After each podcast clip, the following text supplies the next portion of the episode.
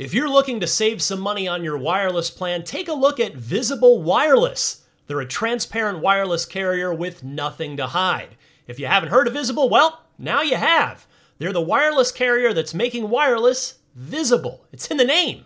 Switch to Visible, where you can get a one line plan with unlimited 5G data powered by Verizon for just 25 bucks a month, taxes and fees included.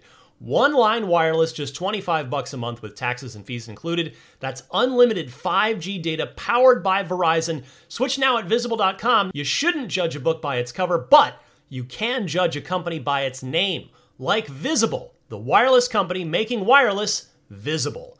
Monthly rate on the Visible plan. For data management practices and additional terms, visit visible.com. Contained herein are the heresies of Radolf Burntwine, erstwhile monk turned traveling medical investigator. Join me as I uncover the blasphemous truth of a plague ridden world that ours is not a loving God, and we are not its favored children. The heresies of Radolf Burntwine, coming January 2nd, wherever podcasts are available. Welcome, friends. It's Podcast Unlocked, episode 430 for February 11th, 2020. Lots to talk about on this week's show.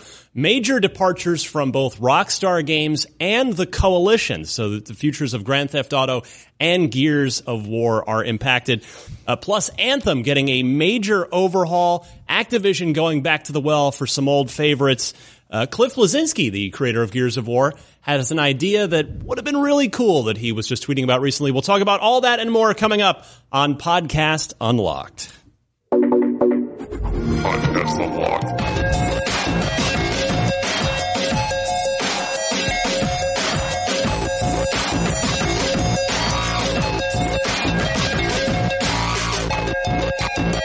All right, what's happening, friends? Ryan McCaffrey back with you. We got the whole crew for the first time in, in a little too long here. Destin Legarie, Bam! Hey, everybody. off Mike Bam. I like that. This saves the eardrums of all the listeners. Trying to help him out. Brandin Tyrrel. Good morning, everyone.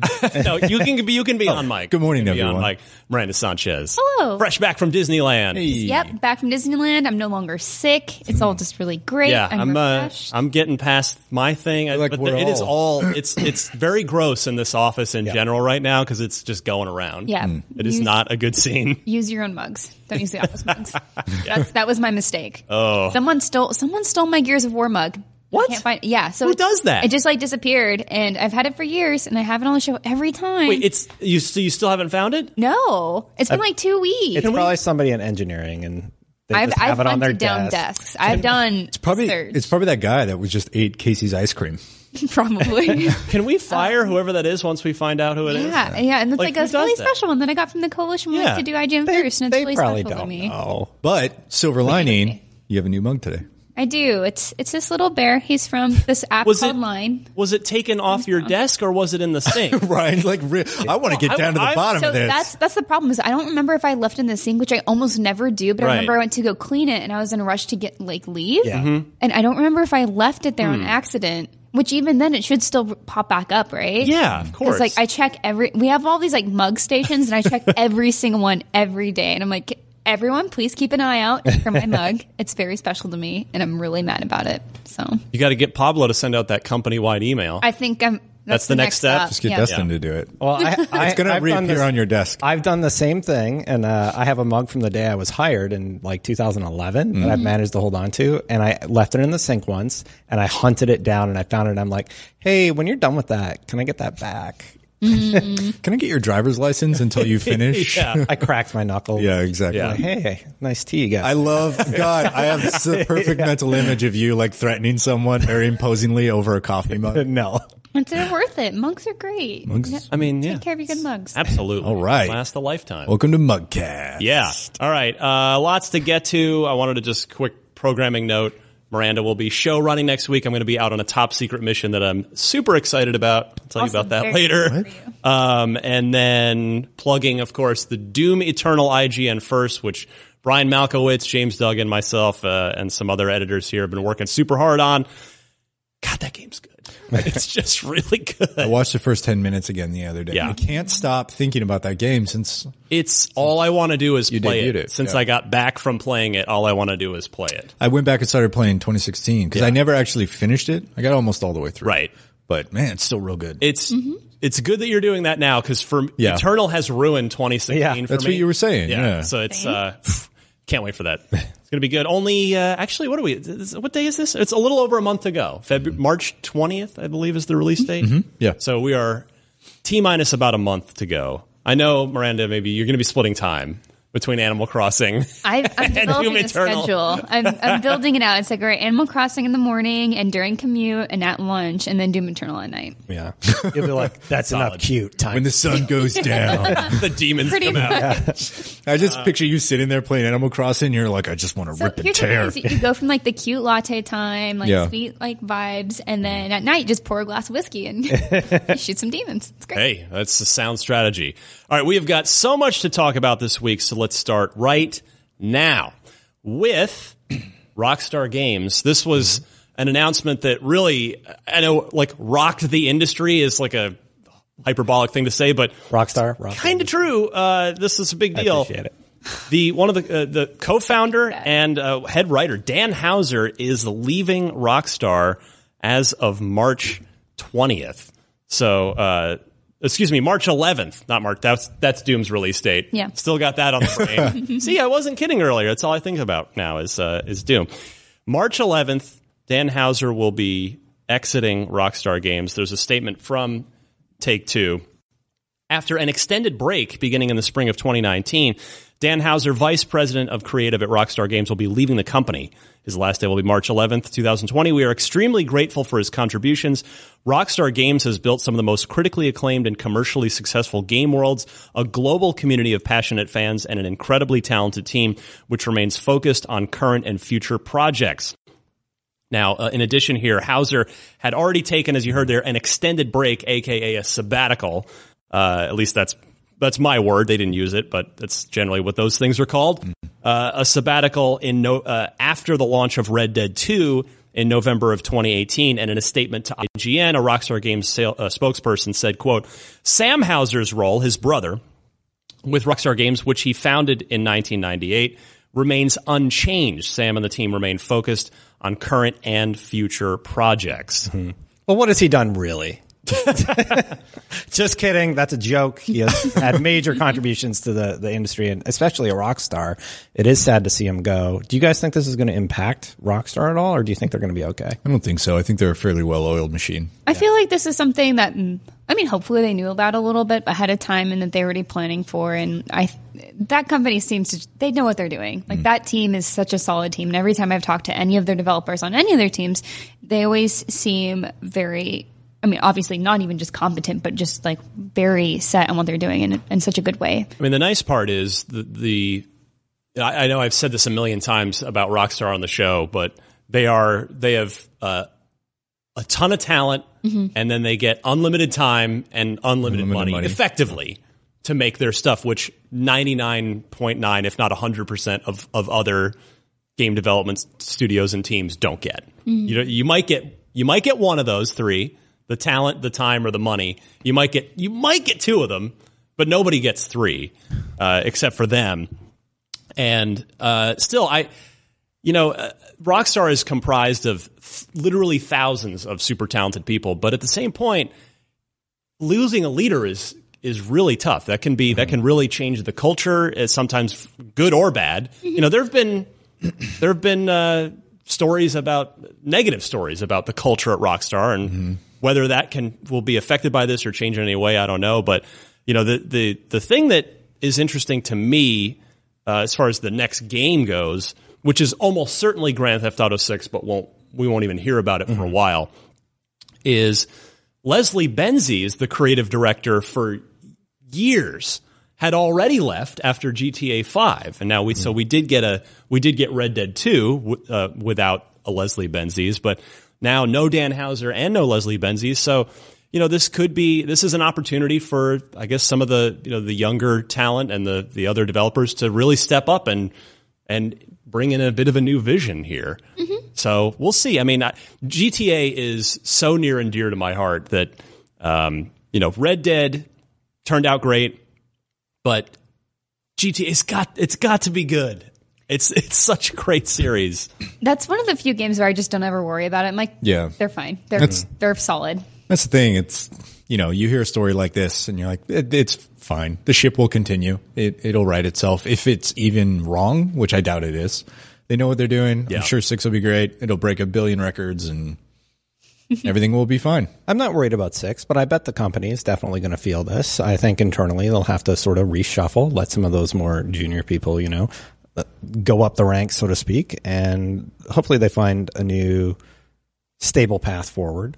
I think he definitely had a lot of value that was added to the company. Yeah, I mean, there's there's something to be said for the continuity that the senior leadership team had at Yeah. Rockstar uh, up until now. You know, it's because in sports, you know, the that that chemistry can really matter, Yeah, right? Of, of having a, the same group of super talented people together, where you just know what the other person's going to do before before they do it, and certainly before the other team knows it. Yeah.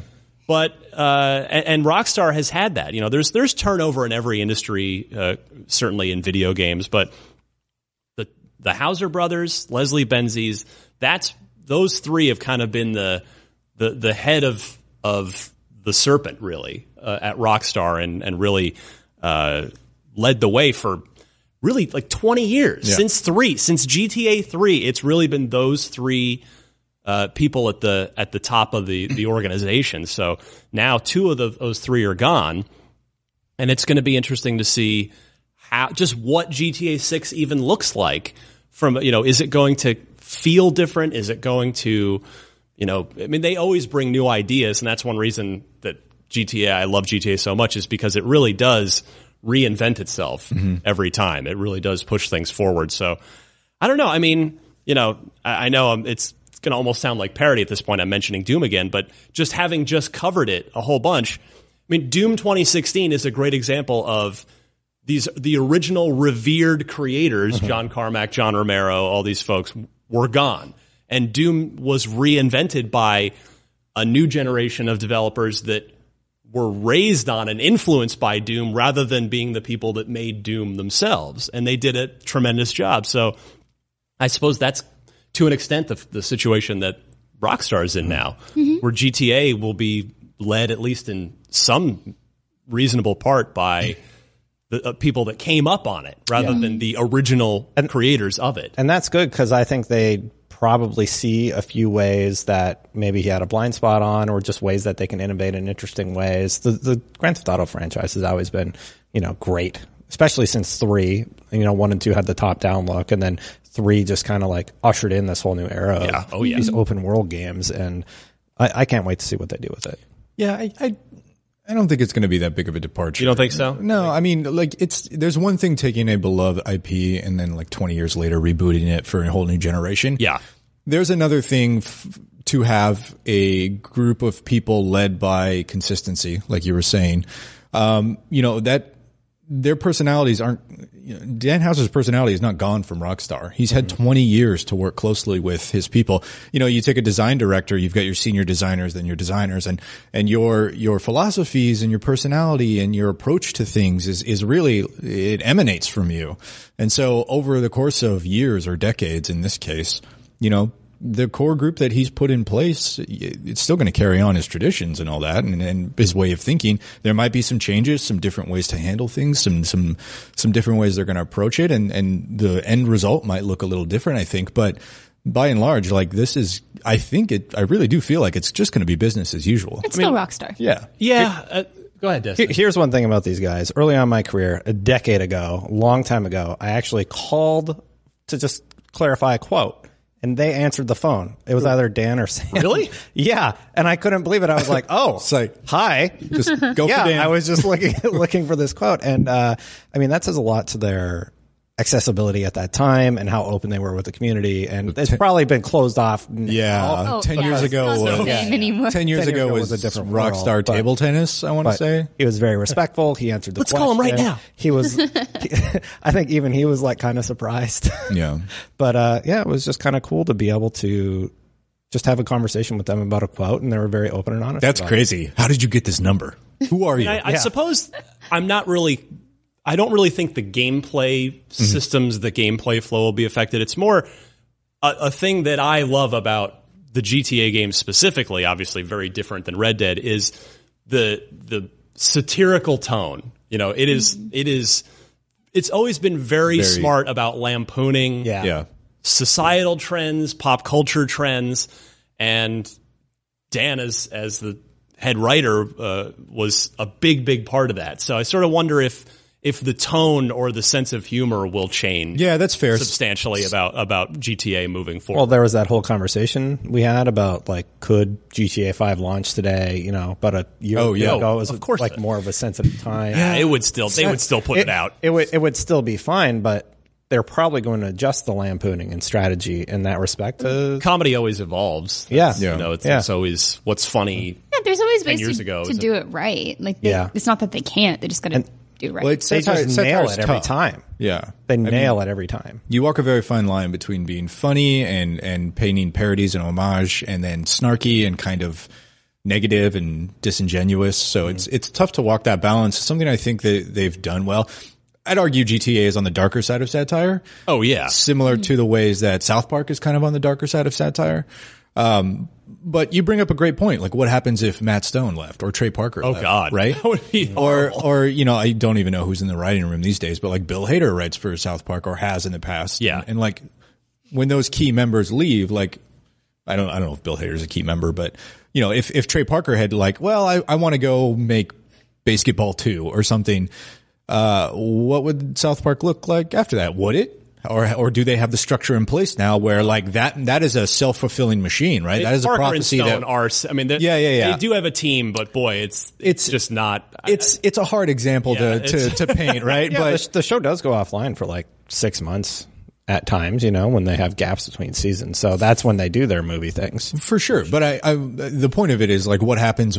Okay, take If they Ga- Game of Thrones, right? Like D and D. If one of the D's left, and this also might be a bad I was example. gonna say you've got fans cheering out this, there now. this might be a bad example because people have very strong feelings about about the show. I think it, the show was fantastic right up until the end, but um, what happens if one of the if one of those two left? Like, would the show look different? So you know, Hopefully. when you're changing the DNA, when you're changing the DNA some, of something, you you know you wonder is it still going to retain that soul? Um, but I think because this is a video game, I think it, we're gonna be okay. Yeah, and I feel like they'll have people that were kind of training under them and that know that style, and it's not Not even training, but just to working under them. yeah, Yeah, just to know what that is and and their tone.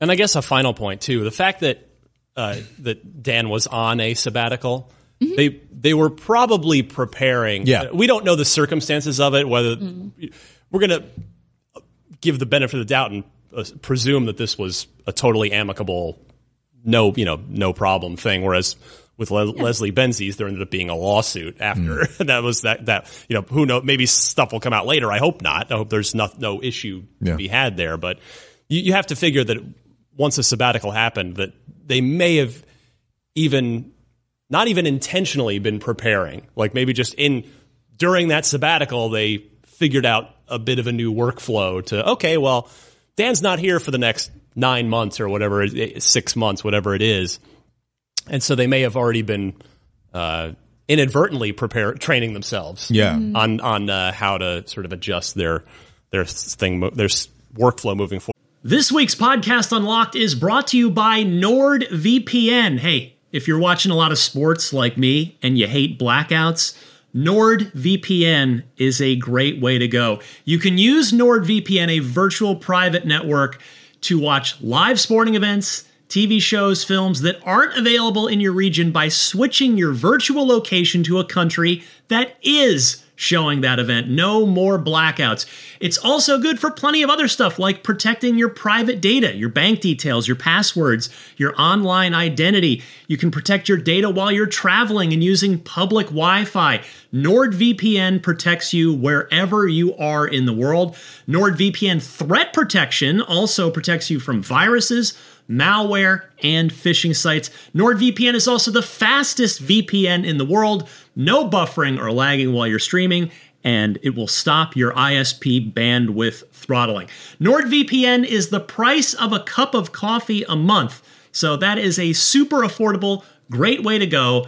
To get the best discount off of your NordVPN plan, go to nordvpn.com slash unlocked without the E. That's N-O-R-D-V-P-N dot com slash U-N-L-O-C-K-D. And that'll give you four extra months on the two-year plan. And best of all, there's no risk with Nord's 30-day money-back guarantee. NordVPN.com slash unlocked without the E. Hey there, this is Justin Bartha. I made a funny new podcast, King of the Egg Cream. It has the greatest cast in the history of podcasts with actors like Lewis Black, I'm torn by my feelings for two women. Bobby Cannavale, You can eat it, or if someone hits you, you can put it on your cut. Melanie Lynskey, I wonder what these marvelous things are that look just like boiled chicken feet. Jason Ritter, I can break things and pick locks and kill people. Michael Stuhlbarg, The whole point is to inspire people that they should make themselves better. Ari Graynor, No, don't whet its appetite. What are you, an idiot? me, Justin Bartha, That's not just any egg cream, that's a Lemke's special. and all narrated by the hilarious Richard Kind. This is the story of Harry Dalowitz and how he rose from nothing to become New York's King of the Egg Cream. So if you like funny true stories, come listen to King of the Egg Cream, available wherever you get your podcasts.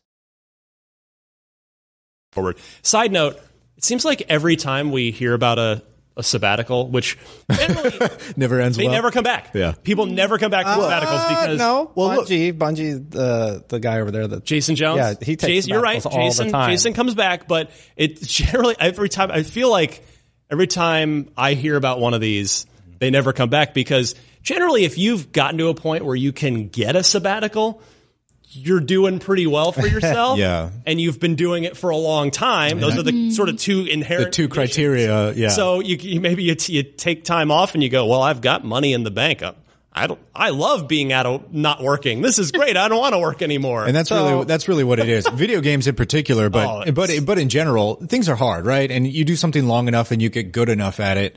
Uh, at some point, you're like, I feel burned. I need to take a break, and you take that break, and then you realize that that spark that pulled you to it in the first place isn't really there anymore, and maybe you want to go try do something else, right? Yeah. I think sabbaticals are important, but there is something to be said about the community aspect about working at a company, any company, and being part of a team. I think it's really powerful, and I think it's really important when you contribute to the best of your ability on a team, and that's why people come back from sabbaticals. That's probably why Jason comes back because he really Yeah. believes in Bungie. That's why when people take a break, they come back because they're part of something bigger than them. Yeah. Yeah, Yeah, just like well the job said. too. So Yeah, that too.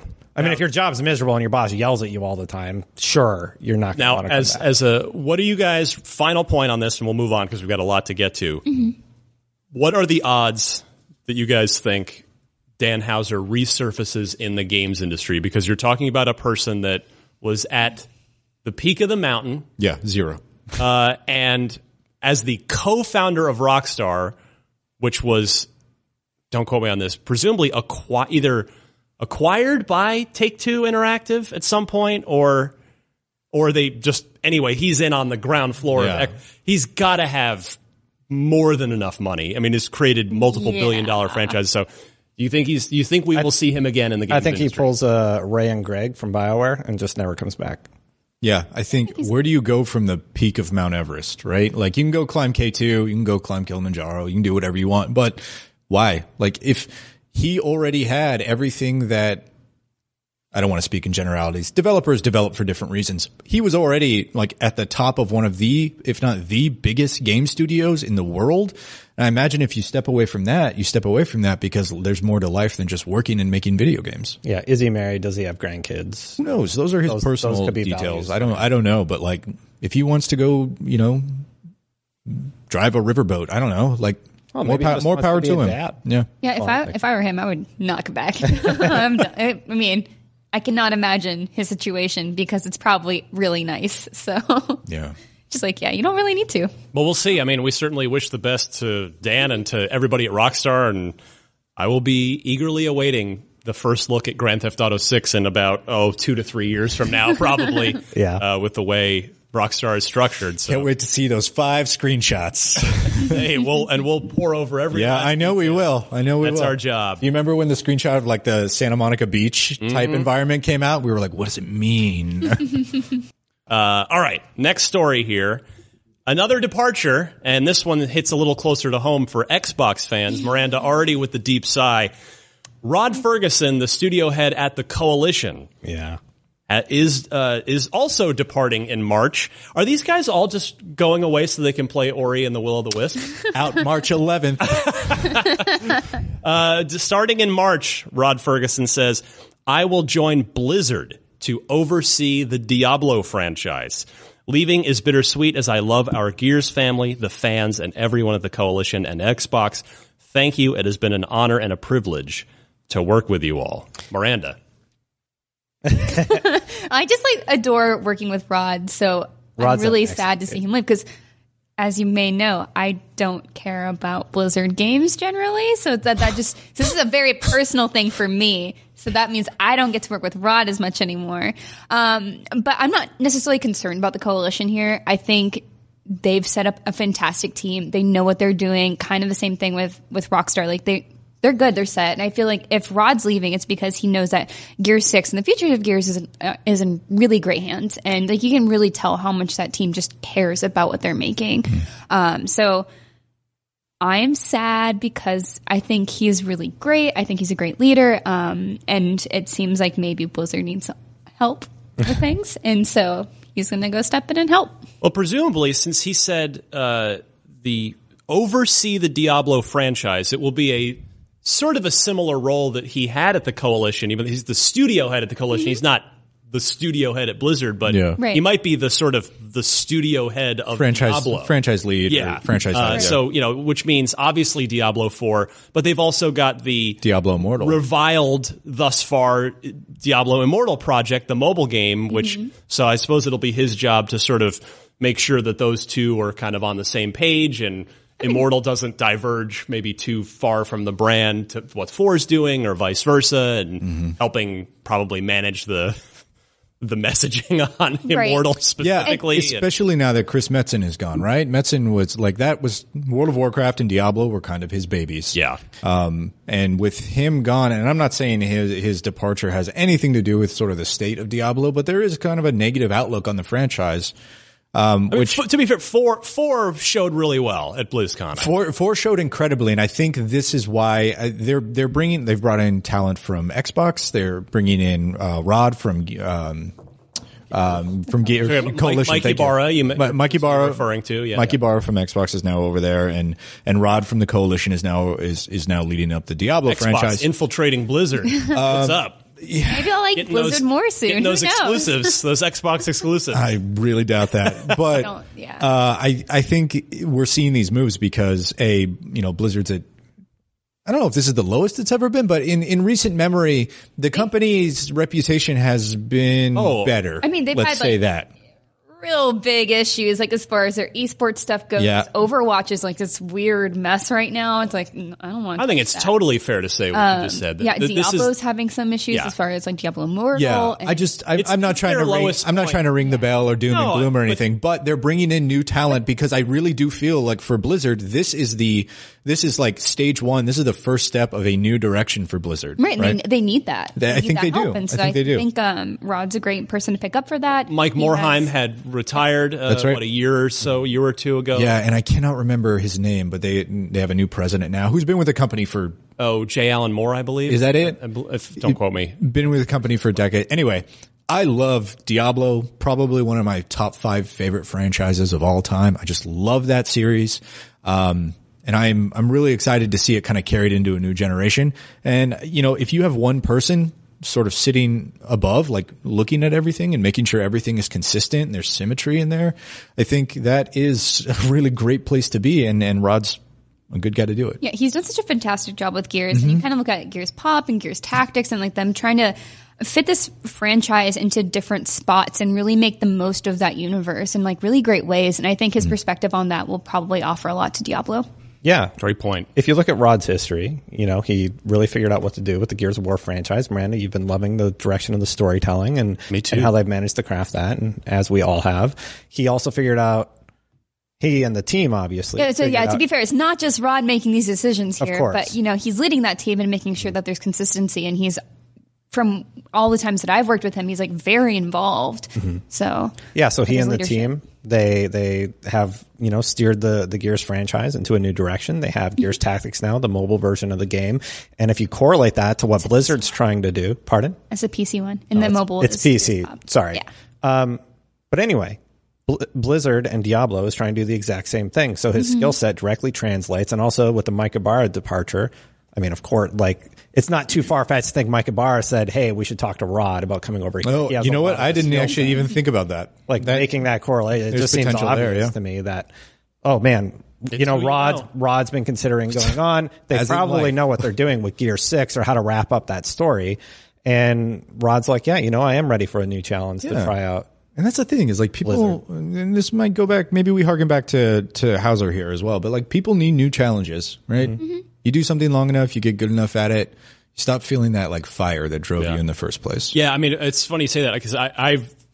You, are you leaving too? No, uh, I don't know Rod like personally. I know him professionally over Yeah. the years, but I kind of thought he was going to be a Gears lifer because he really made his name as a producer on Gears at Microsoft before then Epic hired him Mm-hmm. Yeah. to to produce Gears uh, directly on the team, uh, and then he went off and kind of became a fixer. at Irrational, yeah, with Yeah, it, uh, he, he helped bring he helped bring uh, Bioshock Infinite out of the clouds. So you're saying he wasn't going to leave? So he's effectively get going the to be ball crying. Thank you. going to be an immovable rock. Just Got nothing it. stone faced Oh over here. D and D jokes. Um, and then and, One person will get that. and then came back to came back to Gears when Microsoft acquired the IP and they they brought him in to run the whole thing. In fact, because doesn't Rod have a Gears tattoo? Hasn't he shown that before?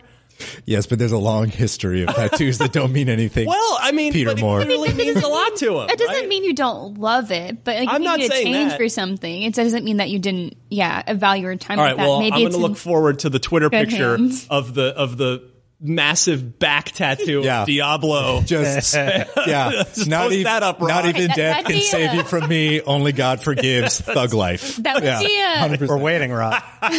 interesting. Oh, tattoo. but I'm, I'm really Someone's curious. just gonna Photoshop his head on Tupac's body and just be like, just, just nothing but tats everywhere. um, I'm really curious to see who they have lead the coalition next, though. Yeah, yeah. I'm, I kind of hope that they maybe get to pick within their team. And I would- elevate someone from there who. I hope you're leads the right. Series, but yeah. We'll see. interesting. Yeah. Uh, what a great question to pose. what? what? You're too far ahead. I know. Where I figured that's a great segue for another news story. But yeah, no, I, well, that blew up in my face. I, but I, I love, I also, like you, Brandin, I, I love Diablo so much. It's not a competition. It means, Diablo Four looks awesome. Yeah, it really does. all right, you love it more than me. It's fine. I, I, I think I do, but again, it's not a competition. Did you the play the original right? Diablo 1 beta? Ooh. Diablo One beta. Yeah, Diablo 1 beta. Wow. Hand there. I'll, you know what? I'll take the hit on that. Okay. and and uh, and say I'm not that old. Did you pay $50 for a copy of the Diablo 2 beta when you didn't get chosen for it yourself? yes, I did, Ryan. Okay, I did too. So we No, I didn't. Okay, we've got uh, points for Ryan. Yeah, Zero that's- for Brandin. we are perfectly positioned to I debate. feel like this is less like how much you love Diablo and more like what year were you born? well, there is that. Don't remind me. But anyway, I think my, I love hearing you guys talk about Diablo because I don't know a ton about it. I only had like some experience with three, and I was just like, this isn't really for me. But I like seeing people get so excited about it because like Okay. there's such a history franchise. so there's this guy named Mr. Diablo, and he Ah. uh, really likes soul stones. Go ahead. Diablo 2 is probably a personal top five all time game for me. Yeah, Wow. that's that's strong. Yeah. always to the east. Uh, all right. I have to I have to dial up an Uber for my wife. So guys, carry on with the next segment. Well, I'll take the next one. It's all about Please. Anthem. Anthem, yes. So Anthem, Oh, uh, man. it's getting a major overhaul, which is actually a good thing. That Casey is good. Hudson publicly acknowledged what we all sort of knew already, and that was asset B-roll. All right, and that was that. Uh, yeah. Guys are so seeing how the sausage is made today. Uh, that since launch, there has been critical feedback from fans saying Anthem needs a more satisfying loot experience, better long-term progression, and more fulfilling endgame. Over the coming months, we will be focusing on a longer-term redesign of the experience, specifically working to reinvent the core gameplay loop with clear goals, motivating challenges, and progression with meaningful rewards. Finishing the quote. While preserving the fun of flying and fighting in a vast science fantasy setting. So, I think Anthem definitely has something at its core. Yes. There is definitely something there, gameplay mechanic wise. And I am glad that they're not totally giving up on it. All right, so it's like we centered on this side of the table for a second. Now we get to do this one uh, because I I also like it. saw. No, you don't get to like Anthem. I'm sorry. No, just one. Just kidding. You can only pick one live service game. um, that's not entirely wrong, but it's very hard to do multiple. So, she says with her Dota chain running out the door. excuse you. It's not wrong. You're not wrong. Um, so what I really liked about Anthem, like it did handle so well, and like there was a lot of really solid ideas there, but it felt like they made a game with two conflicting goals. They made a single player hub experience where it's like you can get all your story here, but also you're still in your party with your friends, so you can't really like invest in that as much, but then we want you to go outside and go play with everybody. And I hope that they find a better way to marry all of that and Yeah. like get that progression in just a better way. And I think fixing that core gameplay loop is going to be a challenge, but I hope they can do it. Yeah, they've actually made a lot of strides in game. Yeah. They have been updating it slowly. I played about a month ago, and you Okay. can still farm for new currency now that allows you to unlock cool new weapons and get to like the max gear score. So they have been slowly improving aspects of it. There's still problems with uh, connectivity, you know, like uh, delay and attacks from bosses where something hits you and it seems like it shouldn't have, where it's just not telegraphed well enough. And if they get the the core infrastructure problems down, I think Anthem would have been in a lot better place at launch. Yeah. And yeah, it's just going to be interesting to see how they adjust it going forward. I, I think the reason people were so upset about it is because of those problems. They really wanted it to be good and they were really let down probably for the second time after Mass Effect Andromeda mm. because Andromeda was such a, you know, negative reception from the fans and EA is associated there. There's a lot of things going on. Mm-hmm. There's a problem with EA that the community has with the, the loot boxes. There was a, a troubled Mass Effect Andromeda launch. And then again, BioWare runs into this, these technical issues with the Anthem launch. Yeah, that was And, tough. and to your point, with the, the story conflicting with the open world aspect of it, it's great to see that Casey Hudson's back. He's calling these out front and center, and it seems like he's trying to figure out where they can go from here with the An- Anthem. Yeah, I was originally pretty concerned whenever they said that they kind of had their content plan still laid out and that they were going to follow through with it Mhm. um, because there were so many issues that needed to be fixed and they're kind of trying to juggle both. And it's good to see that they're saying, hey, we we see this and we are just going to focus now on making sure that this is a better game Yeah. at its core, which is not impossible because you got some really good examples here of games that were games as a service that did kind of need to reinvent themselves to be a better service and just like a more exciting game to be in. Mhm. Like Anthem has such a great flight system. Like I Yeah. loved playing, like the actual playing of it, Mhm. but it's just like the things to do when it weren't engaging enough. you also don't really go anywhere. It Yeah. just seems like you fly around the open world, but the open world is fairly sparse Yeah. in terms of activities. In free play, you get your activities and such that you can do. You can do the time trials now and such, but it's just not, I don't know, it just feels lacking still. Mhm. And I don't know why it ends up feeling that way when you're playing. Yeah, I agree with all your points. It's just not very. It's not very engaging. Um, It's too repetitive. You Yes. just do the same thing all the time. Having said that, I feel like a disclaimer should be put out here. I did put like 150 hours into it, and I played the crap out of it, and got all my javelins up, and was grinding the raids, or uh, sorry, not the Strongholds? raids, uh, strongholds. Yeah, thank you. Um, I was grinding strongholds, and the problem is, is like at some point the diminishing returns basically go from like, hey, this is a really awesome thing to oh, okay. I mean, I already have one of these. That's fine too. I, why am I even doing this anymore? Mm-hmm. There's no, there's no real, it's not a gradient of value. It's, Right. it's boom, boom, boom. It's mm-hmm. like you start here, you, you hit these peaks really early on and then you just bottom out. Right. Yeah. And, and there's not enough to do. And it's not all about the, the loot and motivation, right? I mean, a mm-hmm. lot of it is, don't get me wrong, but it's also about I'm doing the exact same things that I have been doing. It's the same kind of problem I had with Sea of Thieves. Gameplay itself, the core gameplay is a very, very fun. You could play that game in a gray box and it would still be really, really fun to do. Um, and then you add the world and like the, the Avatar Pandora esque kind of setting I really like. Eventually it's just, you've done it and there's nothing really to keep you going. Yeah, I mean, a, a common sentiment I've seen in response on my Twitter feed is, you know, it's, th- there's there's a mix, and I think it's totally understandable. Some people are, uh, a lot of people are just doubtful that it's going to be turned around. That's fair, and then you've got other people that are uh, upset because they spent sixty dollars on this game. Yeah, it's fair. And it's like, at the, on the one hand, you could say, well, okay, they're all, they're trying going to try and make it right, but at the same point, they did pay their sixty dollars and got you know just got a not great game out of it. So I don't blame anybody for you know for for not wanting to support this and and walking away. Now the question is is are these huge changes will they come at any cost to players or not? No, I, I can't imagine- imagine they will. Yeah, I don't think they could do that. I And- mean, and- they could, but I don't Yeah, think what that would go over even worse. No oh, Man's Sky you- next. Yeah. Yeah. I mean, yes, right? No Man's Sky Next is an example of like, But isn't that wasn't that a free update? but then they re if It was if you had Yeah. purchased it, but they also repackaged it. So like, because it came to Xbox at that point, right, Right, mm-hmm. right. So, you know, they were able to resell it on the Xbox platform. Anthem's already on everything though.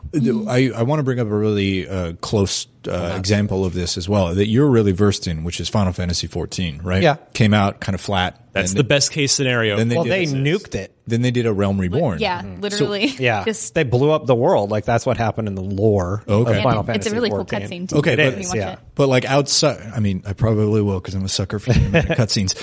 Outside the lore and universe and world building, how did that actually? What was the deployable for that? Like, how did it? How did it go? Like, you installed the client or something, I imagine, and that was the game, and then suddenly you booted it up and it said Final Fantasy 14 Realm Reborn, or did you have to pay sixty bucks again? That was so long ago. I actually don't remember. how they- The thing with they Fantasy, charged for it, the thing with Final Fantasy is also has a, su- a subscription. Right. Yes. That's different. That, that is true as well. Yeah, you're paying to play. Yeah. Um, Which is why I, I don't play as much anymore because I can't consistently play, and I don't want to pay for it if I'm not if it's running down my time and I'm not there. Yeah. Well, then, then let's take another example uh, that Destin can speak to. But that is you like- really are the niche guy for this, aren't you? Which is Destiny, right? Yeah. The Loot 2.0 update was huge. Arguably, totally kind of revitalized that game. You could even say the same thing about Diablo 3, right? Oh, They- yeah. They, went through and made a huge uh, loot overhaul. Got rid of with the that auction as well. house. Absolutely. Got rid of real money, which was thank you because I have a problem with Yeah, buying legendary Souls weapons. Let's just say the, that. the turning point I would say for Diablo three, which, which was itself a paid, a Absolutely. paid up- it was an Yeah. expansion as well, but I believe the Loot 2.0 update came out before Reaper. They made the, they dropped, right. WoW does this too. They drop huge patches prior to an expansion to get the world ready for it. Yeah. Fix a lot of the issues that might have happened in the previous expansion. So I imagine we're going to see the same playbook. Uh, BioWare and EA less degree. BioWare kind of, I imagine wants their, their good reputation back and they des- I think they deserve it. Like from their pedigree, you could, you could say, well, what have you done for me lately? But I look back on series like, you know, Knights, what, Ko- KOTOR, and here's Dragon the Age. Hold on, Here's the thing. Fool me once, Effect. shame on you. Fool me twice, shame on you. Hold on, Right? Miranda, That's the whole saying, and that's how players feel. Yeah, it's true. Yeah. I feel like I always feel bad whenever we talk about Andromeda because people will get, it was such a bad game. It's like it wasn't bad. The thing is, I don't It was a bad Mass Effect game. So it's the fair. problem is that it's a Mass Effect game, and that that series is held to such an incredible standard, and like rightfully so. It was like a fantastic trilogy, and Andromeda came out, and there were ideas there that were really good, Mm-hmm. and like I had such a good time with that game. It wasn't perfect, far from the original trilogy, but it was still a good time, and there were things that were there that you saw that maybe weren't executed all the way through. Um, like you could definitely see where there was a shift in development, Mm. and something changed that they had to kind of do different different things. Um, and and so it, it kind of I understand the frustration with that or the disappointment with that, but it feels bad because it's like it wasn't it wasn't awful. I mean, if you think it's awful, that's fine. It's your opinion. Yeah. But then Andromeda came out, and I think that was definitely definitely a disappointment. You mean Andromeda, Anthem. Anthem. Yeah. both A's. When you go Um, when you yeah. go from Yeah. some of the most compelling character versus character moments in gaming storytelling period, Yeah. and then you launch Andromeda where the facial animations are bad and you just can't get versed in what's happening with those characters as well as you did with an older game. I think that's the core of what the problem was with Andromeda. Yeah. It just Well, didn't look as good as an move- older it didn't product. move it forward. It was moving. Uh, it was moving Right. That's how it felt. I mean, that, that was always the concern for me when they're talking about Andromeda. It was like, how can you realistically revisit this franchise and do it as well and like make it as meaningful without Mm. like tons of time? And I mean, there's obviously a lot of writing about where that project went and how it was kind of a little chaotic. the story started so strong too. You know, Yeah, you really felt like they were going to hit the tone, but then they just didn't. Everything we did for preview, it's like this is what you're going for, and this is what you're doing, and like there are really great characters in there and things that happen. But then you can kind of see again, like I was saying, it's like development pivoted somehow, and then things got rushed, and like that structure they had was no longer there. It Mm-hmm. was a lot different. Still like a good game, but not.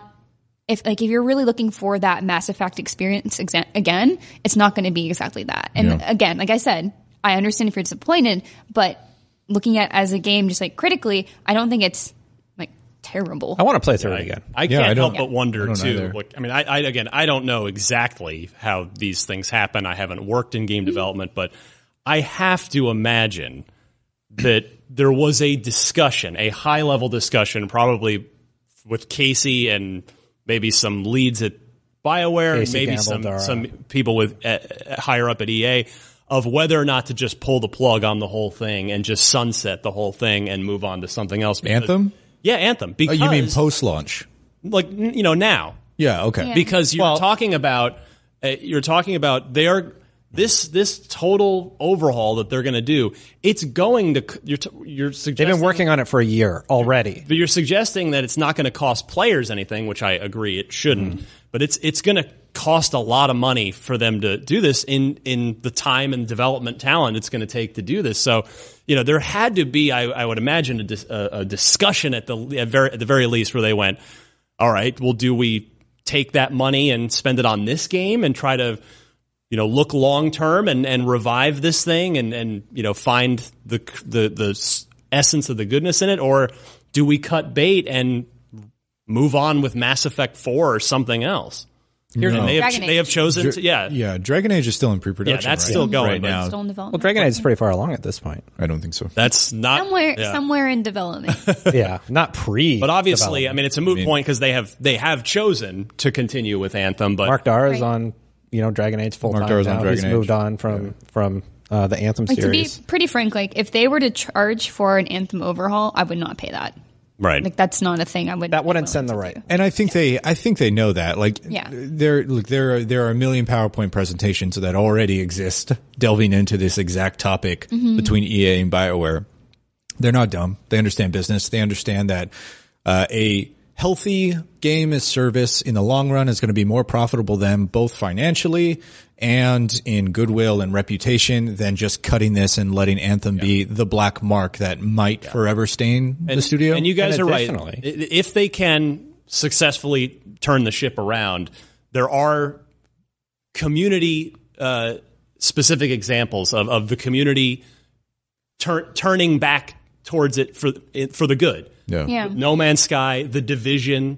Yeah, Uh, Division so- was huge. Yeah, like you've seen communities go from completely souring on a game to the 180 of this is great. You guys put in a ton of work. It's really good now. We love this game. So it can be done. Yeah, And I- hopefully it will be done. I hope so. I, I tend to try to be optimistic about these things, but I'm pretty skeptical.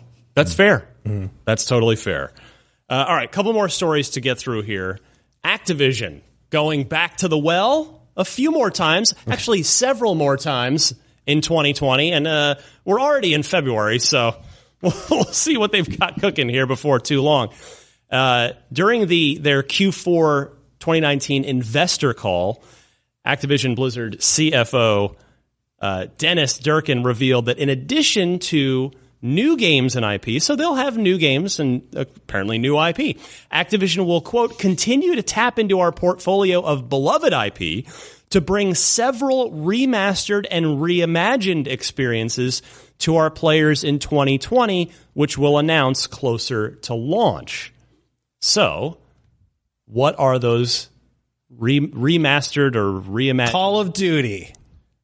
I mean, look, You joke. you joke, but Modern Warfare, I believe, sold very well. So, Yeah. you know, I, It's the number one game like Look, franchise ever. I believe we're going to see Black Ops One remaster at some point, Mm-hmm. which is great because I think uh, it's my favorite COD of all I'd time. Right. that. Yeah, I. God, uh, I, I think we're going to see that. They own Look, Crash, right? And Crash has been a huge success. They've them. well, they've already started, right? You you have a lot of those. Is it a remaster or a reimagining, or they made new assets for, and, they, and they brought Crash back. So I believe they also did it with Spyro. Yeah, both of those were very well done and very well received, and they both sold very well too. So what are? So yeah, I they guess weren't just cash like quick and dirty consumer uh, unfriendly cash grabs. They Yep. were very good packages. You have Tony Hawk on this list. They actually did that on the 360 era. Oh, we, we have a list. Yeah, well, sort of- I'm just Well, well, he- I he threw out had a couple of ideas. Yeah. yeah. I mean, I think if you're trying to think about what would make sense to go back to the well on, uh, again for a remastered, uh, maybe a new thing, but I like Hmm. like Tony Hawk. Pro skate, Tony Hawk's Pro Skater, like I think two is the most beloved Yeah. one, right? I'd put Like, that. m- Maybe That'd be yeah. so fun. Maybe you bring, maybe you remaster that for probably cross gen, Mm-hmm. Series X, Xbox One. I think it'd be smart. I could see Pro, Pro Tony Hawk's Pro Skater 2. Hasn't there been like I, every once in a while there's a news story about Tony Hawk wants to make a new skate game or something like that, right? But it comes up in the news It fairly does seem to pop up regularly, from time to right? time. Yeah. Um, I wouldn't be surprised. Having said that, I think the last Tony Hawk was not great. What it came out in thirteen. oh yeah, boy, I can't even remember the name of it now. That's how. Yeah, That's how quickly it came and went. wasn't great. There were the Let's leave it two. that. There were the two that were made with the board peripheral. No, that's- Well, there was one more after that though. It, wasn't w- there? it was just a straight up like control stick skate game. okay. Um, and I can't remember the name Yeah. of it. I don't know. But, Someone, uh, someone will let us know. I'm trying to look up what franchises they own right now. Oh, I went through here. this already. Believe me, It's not a I did lot. This Not- before the it's show. not a lot. It's not a lot, and Yeah. so Skylanders. you, know, you guys, you guys were joking. Sekiro, sort of, but You that's- guys were mentioning Black Ops One, Yeah. which I think is totally a candidate. Um, but I'll float something else out because again, you look at the term reimagined. Mod, the Modern Warfare reboot from last year could classify as that. Even though That it was was a a, re- reimagining. it's a reimagining. So what I'm suggesting is in way. uh, we know from the the Jason Schreier report from late last year that uh, plans changed. You know, Sledgehammer got you know kind of pulled away from the 2020 Call of Duty, and that Treyarch it, is that is prepping Black Ops Five for this year with a campaign with multiplayer. I wonder if it's possible the fact that they just they've said this and that they just successfully you know soft rebooted Modern Warfare might they do, go ahead and just do the same this year with Black Ops, and maybe it's just going to be Call of Duty Black Ops. Yeah. And I mean, yeah, that so it's not a reboot, but you know, it's a new game, but just kind of re- resetting the the characters and the, the narrative and everything. Like I could see it I, I hadn't thought about it sort from of perspective. starting over rather than going to a five. The perspective I was looking at it from New console generation yeah. too, kind of a good time for it, maybe if perspe- you're going to do it. Perspective I was looking at it from was sort of Capcom's approach to remasters and reimaginings, where they did that for two or three years as sort of a stopgap measure while they created new IP. Then they dropped Monster Hunter World, then they dropped Resident Evil 2 remake. Then and yeah, it's a remake, but again, it is very much a Yeah. new game. Yeah, Um, so I was looking at it as Activision's way to sort of uh, fill in the blocks of a fiscal calendar while they wait for development on these new things. Having said that, Activision doesn't have a whole lot of studios no, that they can they can lean on for this kind of thing. So.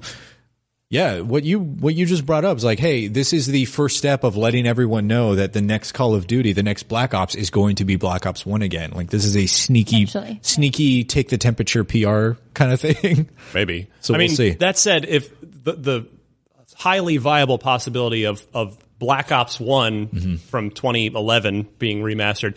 I mean that that That's could gone. be that would they've got Raven to do that Have- because Hmm. Raven did the the Call of Duty 4 remaster Yes. that was bundled in with whichever I don't know whatever game a couple of years ago with Infinite Warfare I think I forget. Exactly Anyway, it does. was. Yeah, they're all blurring So- together. I haven't but- played a copy. But yeah, you, they, so, so there are a few options on the table here of what these could be. Um, just And- sorry, Miranda. sorry, have any of you guys dropped into blackout lately? Blackout? Oh, the uh, battle royale. Mhm. No. I was say Brandin's like, wait, you mean like uh, Um, with alcohol? Because Yeah, have maybe you uh, just back blocked out lately? You know, No. It's the casual thing you do. I'm just kind of curious to see if they'll if they'll do anything with that. If they'll keep it going because it is Black Ops and it's in that universe, Right. or if they're just going to just dump it and just let it keep falling by the wayside. And be So done with it. w- they- they just haven't updated it or anything. I mean, I think I've seen them doing stuff with it. I don't hear but anyone talk about it. It's that. been a bit, but I do people, hear people bring it up every now and then. I personally just haven't done the research of like seeing what the temperature is on that lately. Um, I know people still really like it. But yeah. Well, it's tough. It's, It's, a up there. It's a contender. People are still playing it. yeah, it's still I'm up just, on Twitch. I'm just curious if Yeah. that's a thing that they would try to include in the next Black Ops. Is like because I was thinking, are they going to do that with Modern Warfare? They're going to have like mm. some way to persist that game because games as a service have to live on with that, right? And they didn't really do that. They're like, well, if you like this, you have to go back to the old game.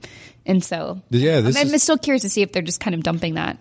This is the conversation that we had as soon as it came out. Yep. It's, what are they going to do with this thing? Are they going to make Blackout 2 the next time the cycle comes, three years from now, the next Right. time the Call of Duty Turns out it's two years. around? Yeah. Yeah.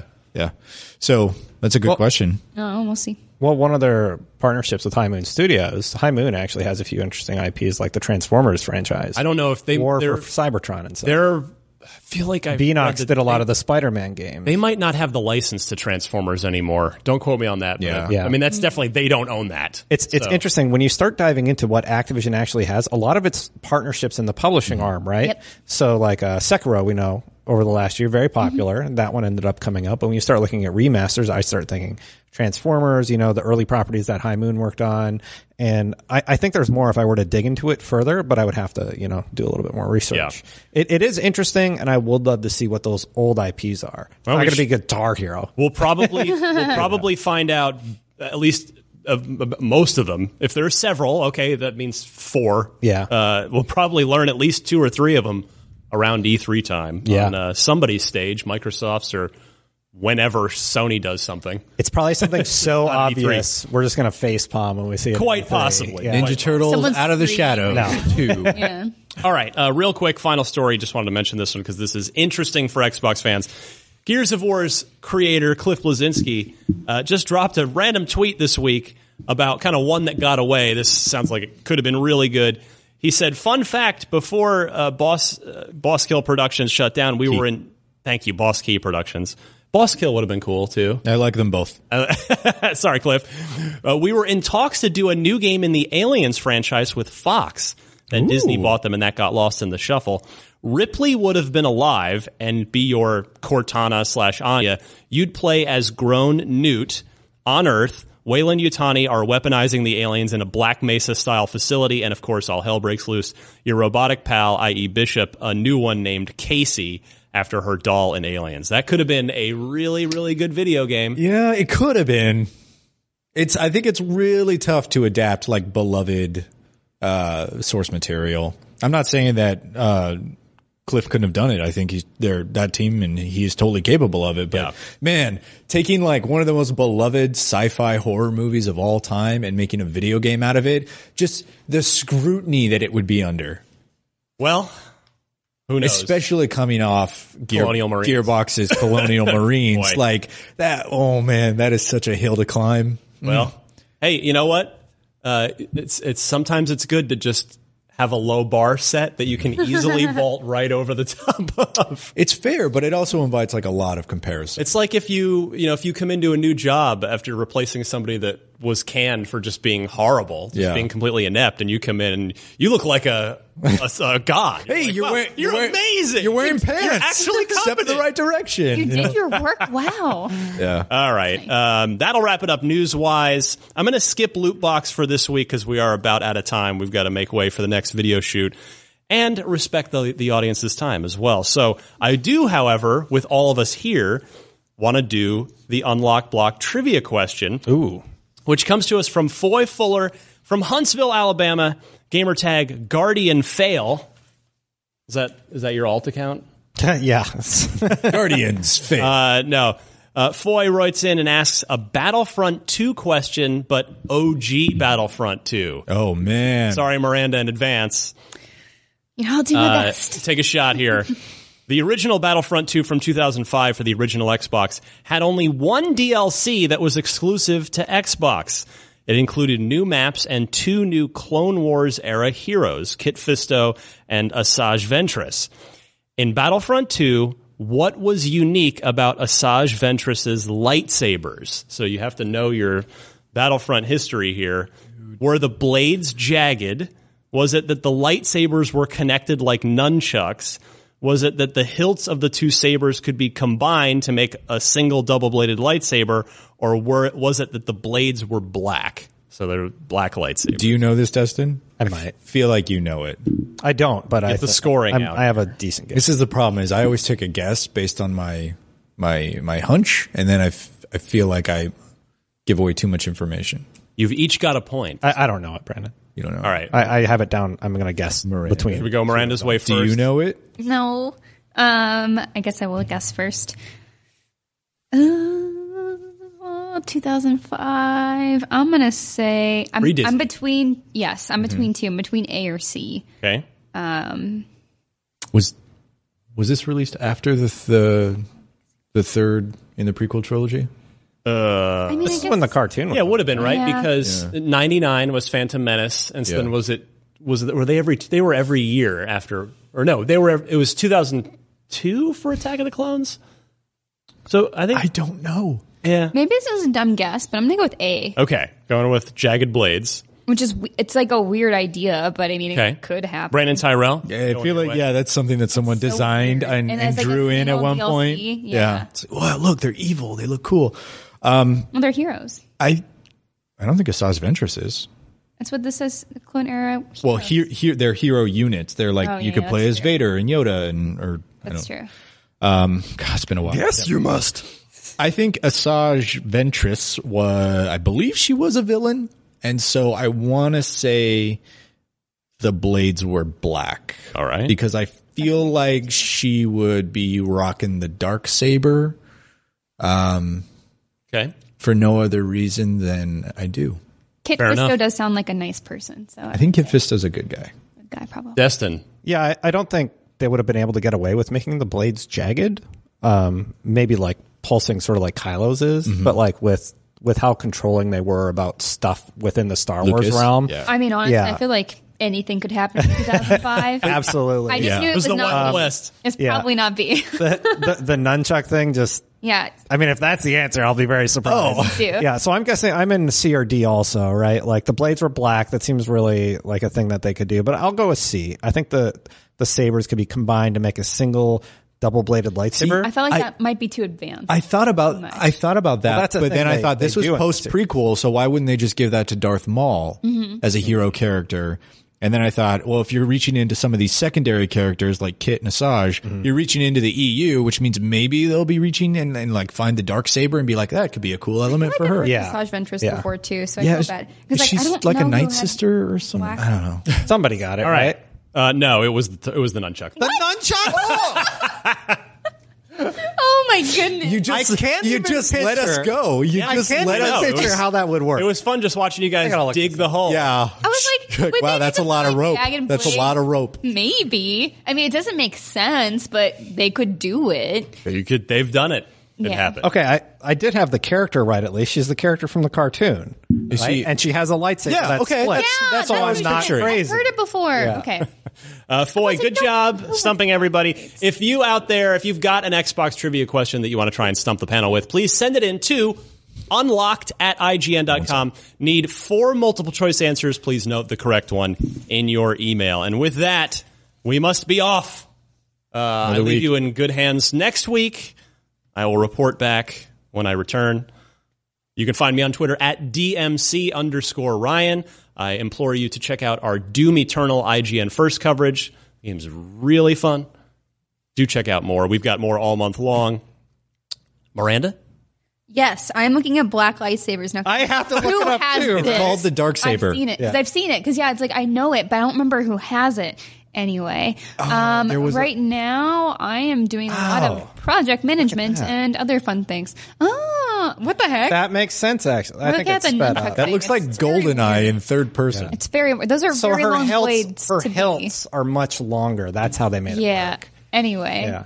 Uh, That's cool. You can find me at Havok Rose and Havoc with a K on Twitter, Instagram, all those places. I'm working out. Someone asked me actually, which is really nice. Um, I mentioned that I was going to start doing like kind of introduction Twitch streams for Dota uh, with my my little sister. I have not set the schedule yet because I've been traveling and such. So that will be out soon, hopefully. So just stay tuned. Sounds good. Brandin? Hey, uh, I'm Brandin. You can find me on Twitter at Brandin Tyrrel, just my name. Uh, I don't know. The last week was a blur, so I got some previews up or something. Just check out IGN.com. I hear that. Destin, take us home. Hey, working on some stuff for IGN internally. Very excited about some of the new products that we're making, we'll call them. And just keep an eye on IGN for those. Sounds good. All right, my friends, we will see you back here next week.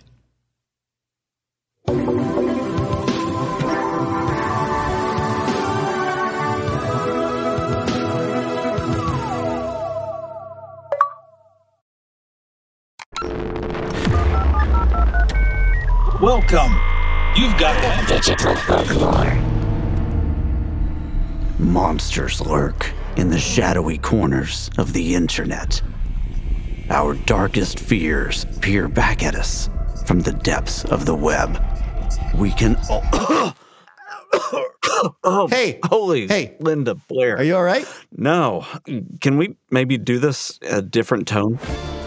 Hey there, I'm Perry Carpenter. And I'm Mason Amadeus. On our podcast, Digital Folklore, we explore monsters, memes, and everything in between. Looking at our digital expressions through the lens of folklore, we break down the stories and communities we create online. And we try to make it a lot of fun. The show is presented in an audio drama style with a narrative and soundscape that's designed to draw you in. We weave insightful research and expert interviews with humor and storytelling. Come check it out. Search Digital Folklore wherever you get your podcasts.